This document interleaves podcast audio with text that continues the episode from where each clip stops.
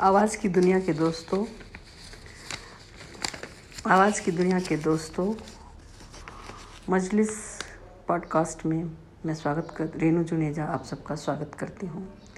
मजलिस के माध्यम से आज मैं सुनाने जा रही हूँ एक कहानी। कहानी का शीर्षक है ईमानदारी और सच्चाई। वैसे तो ये कहानी बच्चों की कहानी है, परंतु आज के भ्रष्टाचारी युग में अगर बड़े भी इसे सुने और समझें तो हम विश्वास और ईमानदारी और की कीमत पहचान सकते हैं। सऊदी अरब में बुखारी नाम का एक विद्वान रहते थे। वे अपनी ईमानदारी के लिए बहुत मशहूर थे। एक बार समुद्री जहाज़ से लंबी यात्रा पर निकले।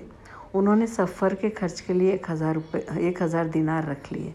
यात्रा के दौरान बुखारी की पहचान दूसरे यात्रियों से हुई।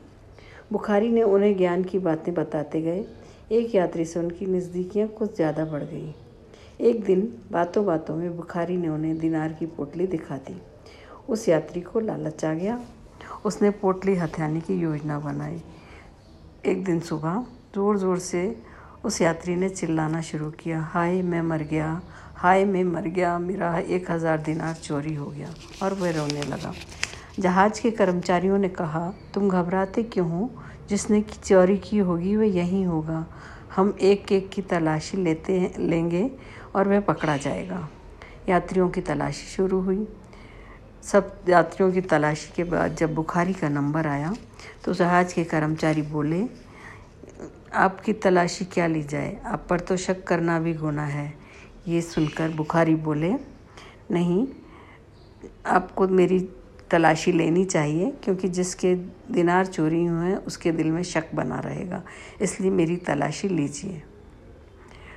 बुखारी की तलाशी ली गई, उनके पास कुछ नहीं मिला। दो दिनों बाद उसी यात्री ने उदास मन से बुखारी से पूछा, आपके पास एक हज़ार दिनार थे, वे कहाँ गए? बुखारी ने मुस्कुरा दिए और मुस्कुरा कर बोले, मैंने उन्हें समुद्र में फेंक दिया। यात्री आश्चर्य मिश्रित आश्चर्य से बुखारी को देखने लगा। बुखारी ने कहा, जानना चाहते हो कि मैंने वो दिनार क्यों फेंके? तो उसने कहा, जी हाँ बताइए। उसने कहा, बुखारी ने कहा, मैं दौलत, ये ये दौलत की कमाई थी। मैंने जीवन में दो ही दौलत कमाई है, एक ईमानदार और दूसरा, ईमानदारी और दूसरा लोगों का विश्वास। अगर मेरे पास वो जहाँ, हज़ार दिनार मिल जाते और लोग ये मान भी लेते कि ये दिनार मेरे ही हैं। परंतु उनके मन में एक विश्वास उनका हिल जाता और उनको शक बन जाता।